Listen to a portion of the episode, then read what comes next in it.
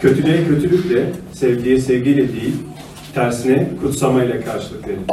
Çünkü kutsanmayı miras almak için çağrıldınız. Şöyle ki, yaşamdan zevk almak, iyi günler görmek isteyen, dilini kötülükten, dudaklarını yalandan uzak tut. Kötülükten sakınıp iyilik yapsın, esenliği amaçlasın, ardınca gitsin. Çünkü Rabbin gözleri doğru kişilerin üzerindedir. Kulakları onların yakarışına açıktır. Ama Rab kötülük yapanlara karşıdır. Mezmur 34, 13, 17. İyilik yapmakta gayretli olursanız size kim kötülük edecek? Doğruluk uğruna acı çekseniz bile ne mutlu size. İnsanların korktuğundan korkmayın, ürkmeyin. Mesih'in Rab olarak yüreklerinizde kutsayın. İçinizdeki umudun nedenini soran herkese uygun bir yanıt vermeye her zaman hazır olun. Yalnız bunu yumuşak huyla, saygıyla yapın. Vicdanınızı temiz tutun. Öyle ki Mesih'e ait olarak sürdürdüğünüz olumlu yaşamı kınayanlar size ettikleri iftiradan utansınlar. İyilik edip acı çekmek, eğer Tanrı'nın isteği buysa, kötülük yapıp acı çekmekten daha iyidir. Çünkü bizi Tanrı'ya götürsün diye salih olan Mesih de salih olmayanlar uğruna günahlar için bedende öldürülmüş fakat ruhta diriltilmiş olarak bir defa öldü. 1 Petrus 3, 8, 18. Telefon. Bir daha merhabalar. Um, Nasılsınız? İyiyiz, iyiyiz. Sen nasılsın? Biraz heyecanlıyım. Bakalım. Um, evet, bunu ilk defa yapmıyoruz ama yine de bu e, bugünkü konuş bugünkü konu, bugünkü konuşma e, biraz e, ilginç oldu. E, Biz e, şu anda bir serideyiz. Yani bunu özel burası için seçmedik. Birinci Petrus serinde, serisinin içindeyiz. E, Ve e, podcastımızı da dinleyebilirsiniz. Ve üçüncü bölüme geldik ve bu metne karşılaştığımızda ben biraz şaştım. Çünkü dedim vay be e, bayağı bir e, kültürümüzden e, ilgisi olan bir metin ve e, neden kültürümüzle ilgili olan bir metin olduğunu sandığımı sizden paylaşayım.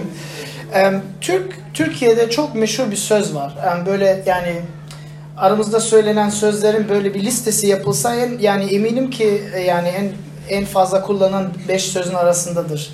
E, ve bu sözün e, bilmiyorum e, bilirsiniz yeter ki insan olsun. Yani yeter ki insan olsun. Um, ve aslında bu söz birçok şey içerir ve birçok um, yani birçok kültürümüzden birçok şey gösterir. Kültürümüzün özelliklerini e, gösterir. Um, aynı zamanda ama bir hayat felsefesidir yani. Um, hayat felsefesi demek yani bize yöntem verir ve e, birçok varsayımlar içerir. Ve bugün bir de, biraz bundan e, bahsetmek istiyorum çünkü metne çok e, uyuyor. E, çünkü bugünkü metninde aslında Petrus da bir hayat felsefesini bize e, gösteriyor. Ve e, sizinle üç e, ana fikir paylaşmak istiyorum.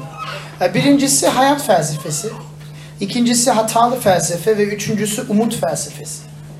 Birinci düşünce hayat felsefesi, ikincisi hatalı felsefe ve üçüncü umut felsefesi. Um, hayat felsefesi deyince yani yeter ki insan olsun. Bizim üz- kültürümüz üzerine çok bir şeyler e, göstermektedir. Çünkü bizim için insan olmak yani Türkler için insan olmak en üstün değerlerimizden biridir. E, en üstün değerleri biridir ve yani Türk'üm, doğruyum, e, çalışkanım yani bu, bu, sözler birbirine kıyaslaşıyor. Ben Türk ailesinde büyüdüğüm için her zaman buna çok fazla önem vermişizdir. Yani iyi bir insan olmak, e, insan olmak. Ve e, sizi bunu bir örnekle e, biraz daha fazla açıklamak istiyorum. Benim bir e, arkadaşım var, bir dostum var. Ve o bana şunu anlattı. E, dedi ki ya ben ev arıyordum dedi. E, karşı tarafta oturuyor. Ve e, bir emlakçıya gittim dedi. Çok beyefendi bir emlakçıydı dedi. Çok kibardı. Hemen e, hoş geldiniz. E, size çay ısmarlayayım. E, çok e, yani saygılı davrandı. E, beyefendi birisiydi. Sonra sohbet açıldı. Konuştuk. Aslında yani muhabbet daha ziyade sohbetten daha fazla bir monologtu. Çünkü en fazla emlak, sadece emlaklık, emlakçı konuşuyorduk. Ve yani e, çok masum bir tutumla bir yani emlakçı esnaflarını ve e, Hayır. Emlakçı çok masum bir tutumla etraftaki esnafların ne kadar bencil ve menfaatçi olduklarını anlatmaya başladı. Yani monolog diyorum ya. Yani dedi ki ya keşke dedi herkes insan olmayı başarabilse.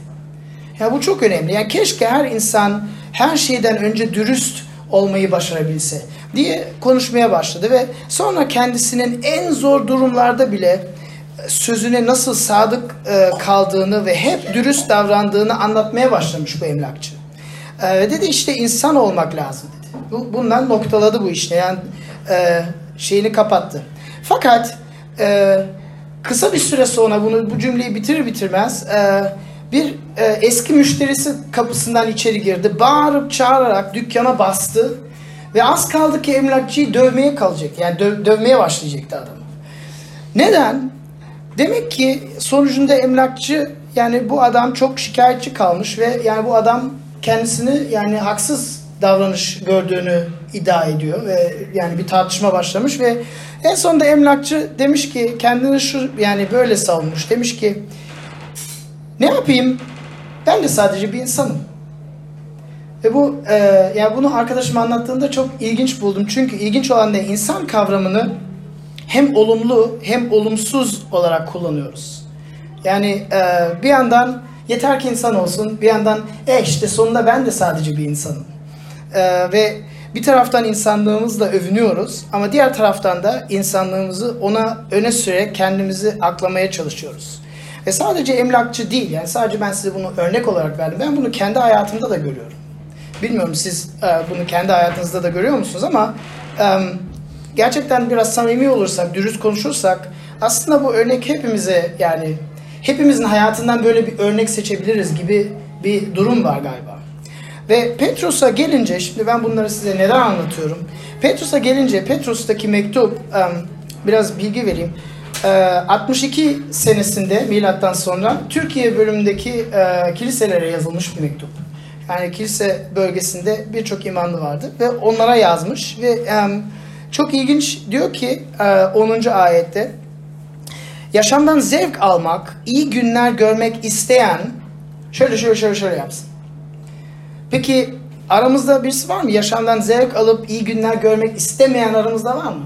Yani aslında hepimiz istiyoruz değil mi? Yani her insan bir yerde mutlu olmak istiyor.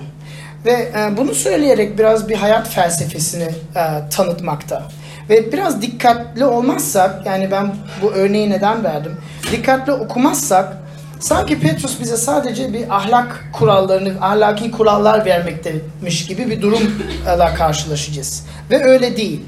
Ve bunu size göstermek, e, göstermeye çalışacağım. Ve ilk önce um, size bu yeter ki insan olsun sözünden bazı hatalı yönlerinden bahsetmek istiyorum. Ve ikinci adımda da Petrus'un hayat felsefesiyle e, onu karşılaştırmak isterim. Ee, yani gelelim ikinci e, ikinci fikire, hatalı felsefe. Şimdi peki e, yeter ki insan olsun sözüne e, biraz daha yakından bakarsak o söz ne içeriyor? Yani onun içinde neler var? Ve önce özelden başlayacağım sonra genele çıkacağım. Yani özel özel örneklerden başlayacağım. Bu sözü kullanan benim birçok dostlarım var ve genelde ateist dostlarım. Ve Demek istedikleri şey şu. Yani neye inandığın önemli değil, yaptıkların önemli. Ee, her insan iyilik yapabilir, her insan iyi insan olabilir, dürüst olabilir ve doğru ve bu yani güzel bir söz, doğru söylüyorlar. Yani her insan iyi davranış gösterebilir. Ama ateist olarak e, neye inanıp inanmadığın önemini e, görmemeye gelir bu biraz. Çünkü bakın e, ben birçok ateisti çok e, sayıyorum, seviyorum. Friedrich Nietzsche, Alman ateisti. E, çok meşhur bir söyleyişi var, bir sözü var. Tanrı öldü diye bir sözü var. E, Tanrı öldü dediğinde yani şimdi bu adam Tanrı'ya inanıp sonra ha Tanrı gerçekten öldü diye bir şey demek istemiyor. Diyor ki Tanrı fikri yani din öldü gitti gibi bir şey. Yani Avrupa'ya bakıyor. Avrupa'nın belirli bir çağısına bakıyor. Aydınlaşma çağısına bakıyor. Ve diyor ki artık insanlar inanmıyor diyor. Ve Tanrı öldü diyor. Kitabına geçiriyor ve meşhur oluyor bundan. Aslında Nietzsche'yi tam anlamak istersek bunu sadece pozitif bir şekilde kullanmıyor bunu. Ee, aslında biraz e, negatif bir şekilde de kullanıyor ve aslında eleştirmek istediği şey şu. Tanrı öldüyse yani Tanrı fikri artık kaybolduysa ve inanmıyorsak artık o zaman e, şöyle bir durumdan karşılaşıyoruz. Ortada ne doğru var ne yanlış var. Ortada ne e, iyilik var ne kötülük var. E, ve yani kavramlar boş kalıyor. Çünkü e, kime göre iyi ne olduğunu belirleyeceğiz. Yani kime göre kötü ne olduğunu belirleyeceğiz. Ve Nietzsche'nin aslında eleştirdiği durum şu. E, çevresindeki Avrupa boyutunda Hristiyanlık öldüğü zaman birçok insanlar Tanrı'ya inanmamaya başladılar. Ama Hristiyanlığın ahlaki kurallarını tutmaya çalıştılar. Ve Nietzsche'nin demek istediği şu. Bak sen dersen ki Tanrı öldü. Yani Tanrı'ya inanmıyorsun. Allah yok. O zaman ahlaki kurallara e, tutma hakkın kalmıyor. Yani sen iyi insan ol, şöyle davran, böyle davran diye bir e, yani e, yargıda bulunamazsın artık demek. Çünkü Tanrı öldüyse istediğin gibi yaşayabilirsin. Doğru yok, yanlış yok. E, belki senin için doğru olabilir, belki benim için doğru olabilir. E, ve insan nedir?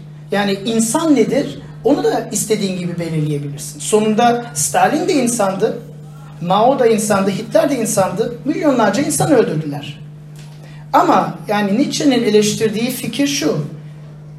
Yani ya inanacaksın o zaman her şey güzel veya her şey güzel deyince yani her şey güzel demez. Ama o zaman yani ahlaki kuralları tutma hakkın var ama inan inanmaya pes ettiğinde, iptal ettiğinde o zaman ya şu şöyle yaşaman lazım, böyle yaşaman lazım, bu doğrudur, bu yanlıştır diye e, hakkın kalmıyor.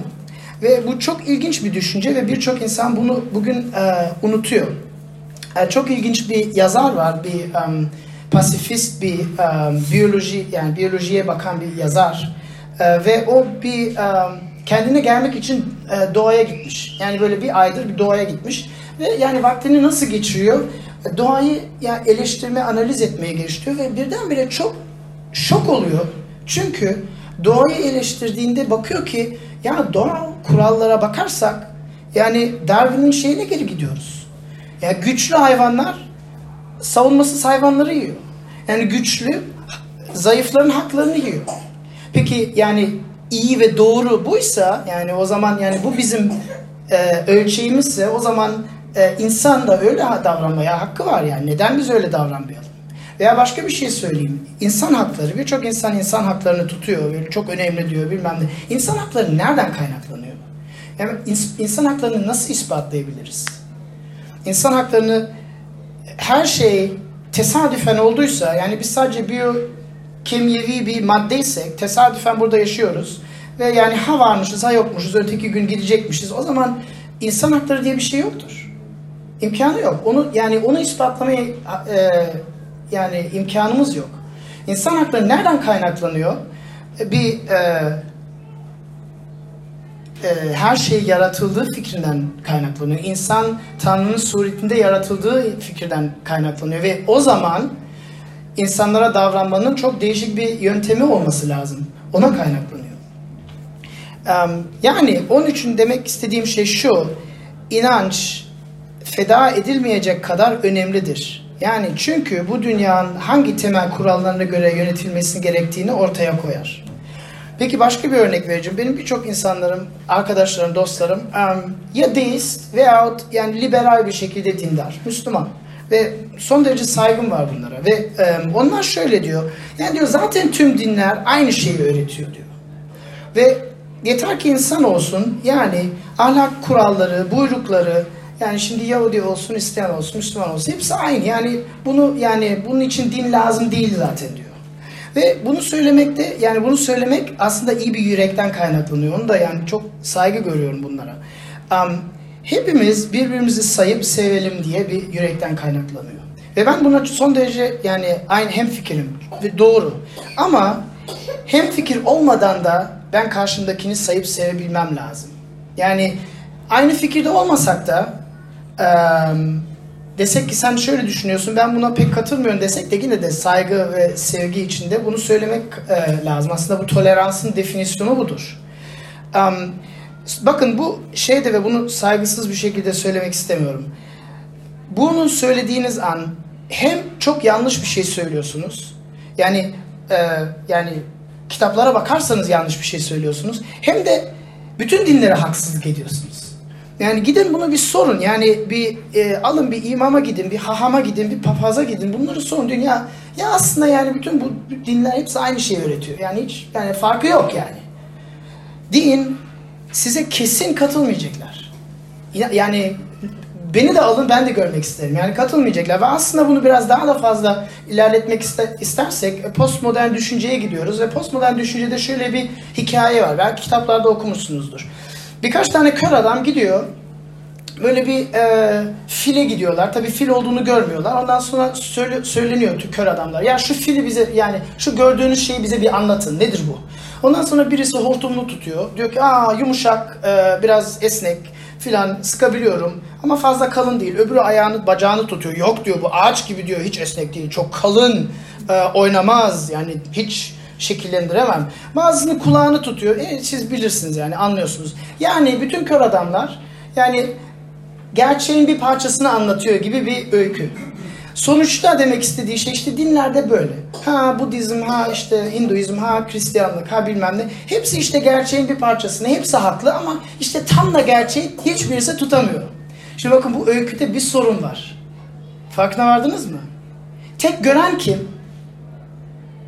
Bak bütün dinlere kör diyorsun. Ama tek gören kim? Tek gören hiçbir dine katılmayan. Hepsinin doğru, hepsinin biraz doğru diyen. Ve bakın bu aslında yeni bir inanç sistemi. Buna inanmamız lazım. Yani bunu ben ispat edemem ki. Yani ben ne diyorum?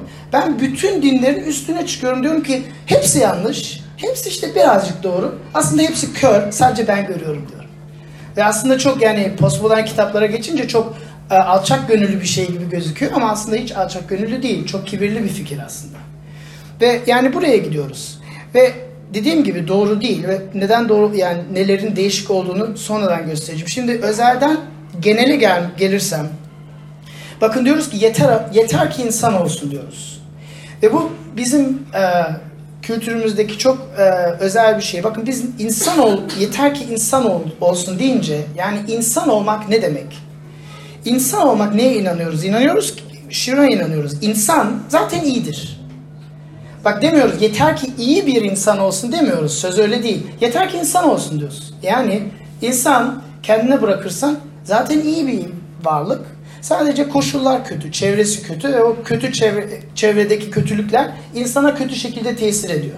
Yani bu düş, yani aslında bu düşünceyi içerir bu, bu, bu söz. Bakın em, Petrus'un yazdığı mektup veya kutsal kitapta düşüncesi buna tamamen tamamen karşı çıkıyor. Ve bunu sevimli ve saygılı bir şekilde söylemek istiyorum. Ve bakın bir örnek vermek istiyorum. Hepimiz iyi insanız. Ben sizi sokakta görsem tabii ki nazik dav- nazik davranırım. Merhaba nasılsın bilmem ne. Ve biz düşünün biz bu sünger gibiyiz. Bu süngeri sıkmadıkça içinde pis su mu var, temiz su mu var hiç farkında değiliz. Bunu okşadığımızda hiçbir sorun olmaz. Ama sizi biraz biri sıkarsa o zaman içindeki ne olduğu dışarı çıkar. Bunun içinde pis su varsa pis su çıkar içinde. Sıkmak ne oluyor? Ya hayattaki zıt koşullara karşılaşırsak. Yani benim birdenbire benim hakkımı birisi yerse, beni işten birisi atarsa haksız olarak veyahut e, haksız yere acı çekersem veya benim aleyhimde kötü konuşulursa o zaman sinirlim ya. Beni sıkıyorsun, içinden pis su çıkıyor. Dediğim gibi kutsal kitap bu görüşe katılmıyor.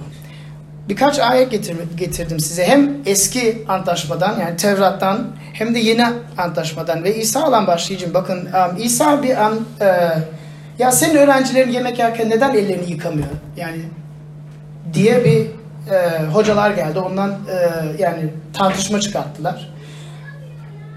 Ve İsa şöyle dedi. Ya dedi yani ne var ki ağzından çıkan yürekten kaynaklı. Yani diyor ki yani ellerin pis ve ellerin pis olduğun için sen de pisleniyorsun diye bir, bir düşünce var. Ama İsa ne diyor bakın diyor ki ne var ki ağzından çıkan yürekten kaynaklanır. İnsanı kirleten de budur. Çünkü kötü düşünceler, cinayet, zina, fahişelik, hırsızlık, yalan, yere tanıklık ve iftira hep yürekten kaynaklanır. İnsanı kirleten asıl bunlardır. Yıkanmamış ellerde yemek yemek insanı kirletmez. Bakın onun nasıl görüş tarzı nasıl değişik. Yani süngerin dış görünüşüne bakmıyor. Ve sonuçta İsa'yı da birçok kişi sıkmışlar, ezmişler, acı, acımışlar ama hiçbir günah işlememiş. Kutsal kitabın şeyi böyle. İkinci bir yanıt veriyorum, bir ayet veriyorum. Davut eski ayette, Tevrat'ta bir kraldı. Ve şöyle bir şarkı yazıyor. Diyor ki nitekim suç içinde doğdum ben diyor. Günah içinde annem bana hamile kaldı. Madem sen gönülde sadakat istiyorsun, Tanrı'yla konuşuyor. Bilgelik öğret bana yüreğim derinliklerinde. Yüreğimin derinliklerinde. Mezmur 51'den bu. En sonunda Paulus'a geleceğim. Paulus şöyle diyor.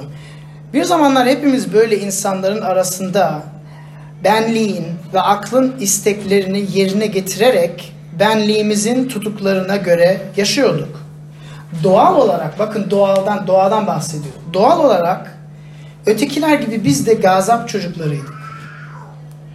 Çok bak biliyorum bak bunlar çok sert sözler ama size sadece fikir paylaştık yapıyorum. Kutsal kitap yeter ki insan olsun sözüne katılmıyor. Onun analizi tamamen değişik ve bilmiyorum yani siz çocuk, küçük çocuklara bakın. Çok güzel, ne güzel, aa bilmem ne ama çok bencil davranıyorlar. Anne baba uyuyor mu uyumuyor mu hiç fark yani onun omurlarında bile değil. Çocuklara kim yalan söylemeyi öğretiyor? Hiçbir anne baba oturup çocuklara yalan söylediğini... Bak çocuğum yalan söylemek şudur bazı koşullarda böyle. Ya kendinden öğren. Yani nereden çıkıyor bu? bir çocuk öbür çocuğuna nereden öğreniyor vurmasını kimseden görmediyse? E içinde bir yerde değil mi? Petrus'un burada yazdıkları e, yeter ki insan olsun sözüne içine girmez. Ahlaktan bahsetmiyor. O e, mantığında yazmıyor. Peki e, Petrus'un hayat felsefesi nedir? Bakın 9. ayete bir bakarsak çok ilginç bir şey yazıyor. Diyor ki 9. ayette kötülüğe kötülükle, sövgüye sövgüyle değil, tersine kutsamaya kutsamayla karşılık ver. Yani kutsamayla bu ilginç bir kelime. Ee, yani iyi karşılık, iyilikle karşılık verin. En basiti bu. Devam ederseniz 14. ayette diyor ki doğruluk, bakın bu çok ilginç. Doğruluk uğruna acı çekersen mutlu ol. Mutlu ol. Doğruluk uğruna acı çekersen mutlu ol. Kusura bakmayın bunu hiç kim becerebilir? Hiç kimse beceremez. Petrus'un hayat felsefesi imkansız bir hayat felsefe. Bakın bilmiyorum siz belki benden daha ya daha bilgisiniz, daha iyi insansınız. Bana birisi acı çektirdiğinde haksız yere ben sinirleniyorum. Şimdi ya neden neden hakkımı yiyorsun benim diyorum. Ve mutlu olmuyorum hiç. Olmuyorum. Bilmiyorum sizin hayatınızda bu belki değişiktir ama benim hayatımda böyle. Kızıyorum. Peki Petrus'un hayat felsefesi ne? Bakın Petrus'un hayat felsefesi imkansız bir hayat felsefe. Allah'ın buyruklarına göre yaşamak imkansız bir şey. Çok ilginç bir şey var. Bir e, yazar var. E, e, Yakup diye bir yazar var ve e, bir kitap yazdı. Bir kitap projesine başladı. Bir sene e, kutsal kitabın kurallarına göre yaşama projesine başladı. Böyle bir deneme oldu. Ve e, yarı zamanda iptal etti. Bu adam şimdi yürekten bilmem neden değil sadece dıştan yani o kuralları şöyle yapma bunu yapma bilmem ne. Üç, üzerine bir kitap yazdı. İsterseniz bir okuyun The Year of Living Biblically. E, New York Times bu imanlı falan değil. Sadece bir yani yazar bir fikir aklına bir fikir geldi ona göre bir kitap yazdı. Ama çok çok ilginç. Dedi ki yani bunu tutmak imkansız dedi. Ve bunlar sadece dış yani dıştan bakarak kurallara uymak. Yani içten bakarak değil. Bir de Tanrı'nın yaptığına değil, kimin için yaptığına bakıyor. Yani neden yapıyorsun? Yani sen iyi insan olabilirsin yani başkalarına saygılı davranabilirsin ama neden yapıyorsun bunu? Sana avantaj getirecek diye mi? Başkaları sana iyi bir şekilde aa bak ne, ne, ne güzel bir ya bak çok saygılı bir çok efendi birisi diye mi? Yoksa neden yani yürek yani yüreğimize bakıyor bakın. Ve bunun e, Petrus bunu şöyle tutuyor diyor ki kutsal olun çünkü Allah kutsaldır diyor. Ya kutsal bu kelime aslında iyiden daha fazla yani iyi değil yani iyi hareket edin demiyor. Yani yaptığınızı onun yüzünden yapın diyor. Yani sadece sadece ha iyi bir şekilde davran demiyor. Kendin için değil, korkudan da değil. Ya aa beni cezalandıracak, aa bana kötü bir şey olacak, onun için iyi bir insan. Korkudan da değil, bencillikten de değil. Gerçekten sevdiğimiz sevdiğimizden ve bu E, imkansız bir şey. Gerçekten imkansız bir şey. Size bir örnek vermek istiyorum. Bilmiyorum siz em, çizgi film seyrediyor musunuz ara sıra? E, köpek balığı hikayesini bilen var mı? Çizgi film, köpek balığı hikayesi. En başında çok ilginç bir şey var. İki tane köpek balığı. Onlar vejeteryan olmuş. Vejeteryan kulübüne katılmış. Ve ondan sonra küçük bir balık geliyor ve e, ha biz vejeteryan olduk artık. Aa merhabalar nasılsın falan çok e, saygılı davranıyorlar. Bakın sünger. Dıştan çok güzel. Vejeteryan olmuşlar çünkü. Sonra küçük bir balık bir yerine bir şey batırıyor, kanamaya başlıyor. Köpek balıkları artık titiz oluyor. kokuyorlar, kokuyorlar. Ya bunları yemek lazım ya. Ve, ve yemeye başlıyorlar, yemek istiyorlar. Yani Tanrı'nın isteğini, buyruğunu yerine getirmek aslında köpek balığın vejeteryan olmasını gibi bir şey istemek yani bizden. Köpek balığı vejeteryan olamaz. Doğasında değil. Köpek balığı vejeteryan yapmak istersen onu sihirbaz olarak tavşana değiştirmen lazım. Bak. Bu kadar basit. Veya bu kadar zor. Çünkü köpek balığı köpek balığı olduğu koşulda her zaman başka balıkları yemek isteyecek. Ne kadar imkansız anlıyor musunuz Petrus'un burada yazdıklarını? Peki şimdi bunu baktık, anladık. Böyle yaşamak nasıl mümkün? Um, dıştan sünger gibi değil, içten. Yani nasıl böyle yaşayabiliriz? Geliyorum üçüncü düşüncemize. Uh, umut formülü. Bakın 15. ve 18. ayete bakmak istiyorum sizden. 15. ayette çok ilginç bir şey söylüyor. Diyor ki Petrus, Mesih'i Rab olarak yüreğinizde, yüreklerinizde kutsayın. İçinizdeki umudun nedenini soran herkese uygun bir yanıt vermeye her zaman hazır olun. Şimdi bütün bu ahlak gibi olan saydığı şeylerden birden İsa Mesih'e gidiyor. Mesih'i yüreklerinizde yani içinizde kutsayın diyor.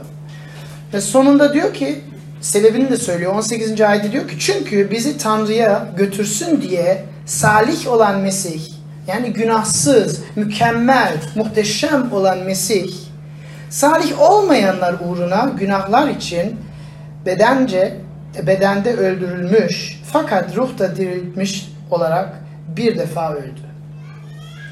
Yani bütün bu yazdığın somutunu en sonunda veriyor. Çünkü diyor. Yani siz bunları zaten yapamazsınız gerçek ilah yani kendi, kendi gücünüzden bunu yapamazsınız diyor. Ama Mesih'i yüreğinizde kutsayın ve aklınızda tutun ki o da sizin için salih olmayan salih olan Mesih salih olmayanlar uğruna günahlar için bedende öldürülmüş ve sonra ruhtan dirilmiştir diyor. Bakın um, bu, bu çok ilginç bir yer. Yani insanı ne değiştirebilir? Ve bu birçok psikolog da size aynı şey söyleyecek. İnsanı gerçekten ne değiştirebilir? İnsanı tek değiştirebilecek şey sevgidir. Sevgidir. Nasihat değildir, ceza değildir, e, hapse atma değildir. Bir insanı gerçekten değiştirebilecek şey sevgidir. Sevgi, ilgi, e, destek. Ve Tanrı bizi sadece insan sevgisi gibi değil, ve Şeref burada çok ilginç diyor ki rağmen, Hristiyanlığın rağmen sevgisini çok seviyorum. Bu fikri çok seviyorum diyor. Rağmen sevgisi yani sen böyle olduğuna rağmen, bunu yaptığına rağmen, böyle düşündüğüne rağmen, e, bu kadar günahkar olduğuna rağmen İsa bizim için ölüyor. Yani bu kadar basit. Bu rağmen sevgisi bizi değiştirebilecek tek şey.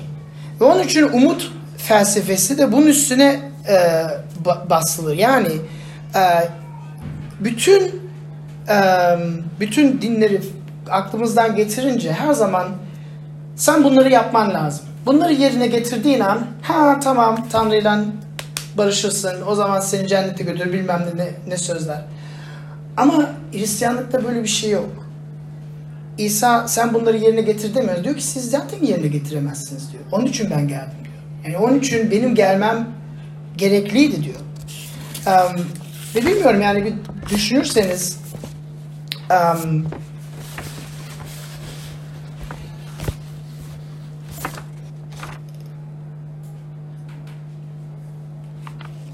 bakın yani bu çok zor bir şey nasıl anlatacağımı da pek iyi bilmiyorum. Hristiyan ilahiyatın en temel püf noktası budur. İsa'nın Tanrı olduğu halde insan olarak doğması, mükemmel yaşaması, hiçbir tek günah bile işlememesi, yani hareketten değil, düşünceden de değil.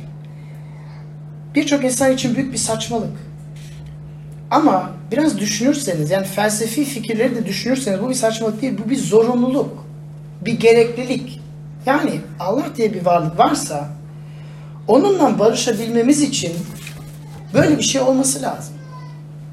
E Çünkü Allah insan değil. Yani ondan oturup yani tartışamam. Ya ben bunu şöyle yaptım çünkü o bana böyle yaptı. Ben bunu öyle yaptım çünkü ben e, öyle olmaz ki. Yani öyle bir olağanüstü varlık varsa ve biz onun isteklerini hiçbir türlü yerine getiremiyorsak o zaman bir yerde kendisi yerine getirmesi lazım bizi sevdiyse. E çünkü bakın şöyle düşünün. Ben şimdi bak Uğur Hoca. Uğur Hoca'yı çok seviyorum. Uğur Hoca fotoğrafçı. Ben bana kamerasını verdi diye bir düşünün. Sonra ben düşürdüm kamerası gitti. Milyonlarca para yani gitti ziyan ortada. Şimdi böyle iki tane sonuç var. Ya Uğur Hoca diyecek ki bak kardeşim ben seni çok seviyorum. Kazaran düştü. Merak etme. Merak etme. O zaman ziyanı o ödüyor. Veyahut diyecek ki bak Bilgeciğim ben seni çok seviyorum. Ama bak bu kamera benim yani hayat param. Onsuz yaşayamıyorum. Ya inşallah bir sigortan vardı artık sen ödemen lazım. Bakın bazen biz Allah üzerine fikirler paylaştığımızda işleri çok basitleştiriyoruz. Diyorsun ki eh ya işte e, kısmet cennete götürecek veyahut bizi affedecek. Ama bakın ortada bir ziyan varsa bu ziyanın karşılanması lazım. Yani ya biz vereceğiz veyahut karşındaki verecek. Ve ondan umut felsefesi, Petrus'un umut felsefesi e, İsa'nın yaptığına dayanıyor. E neden umut? Çünkü bakın bizim yapabileceğimiz bir şey değil. Bizim yapmamız gereken bir şey değil. İsa sadece peygamber olsaydı, bize yol gösterseydi, yolu yine de biz yürümemiz gerekecekti.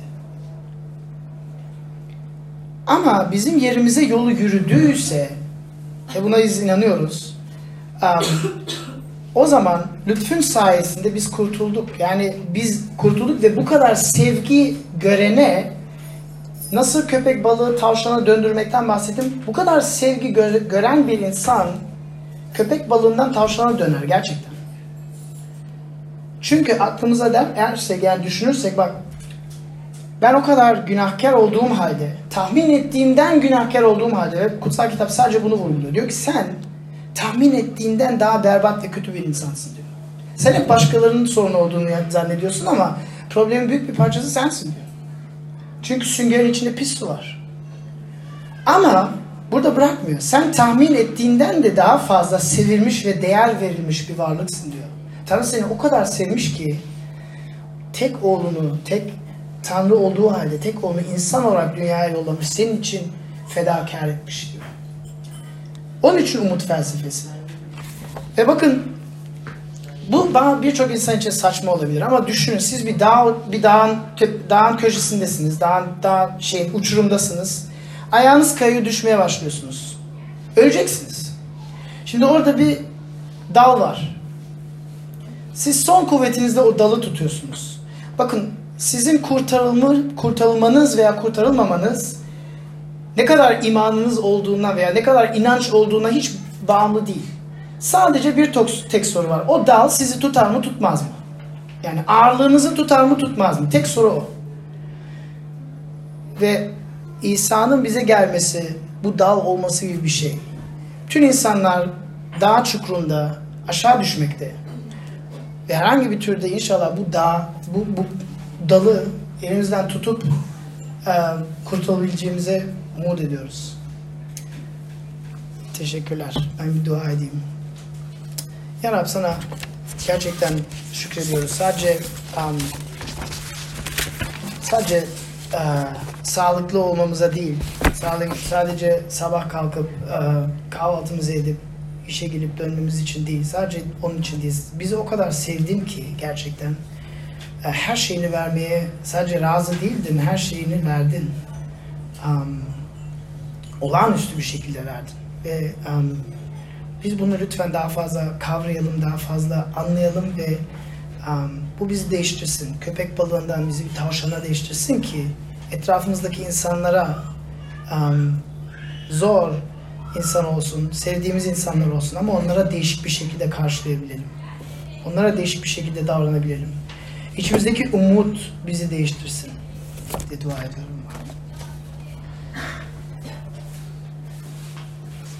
Şimdi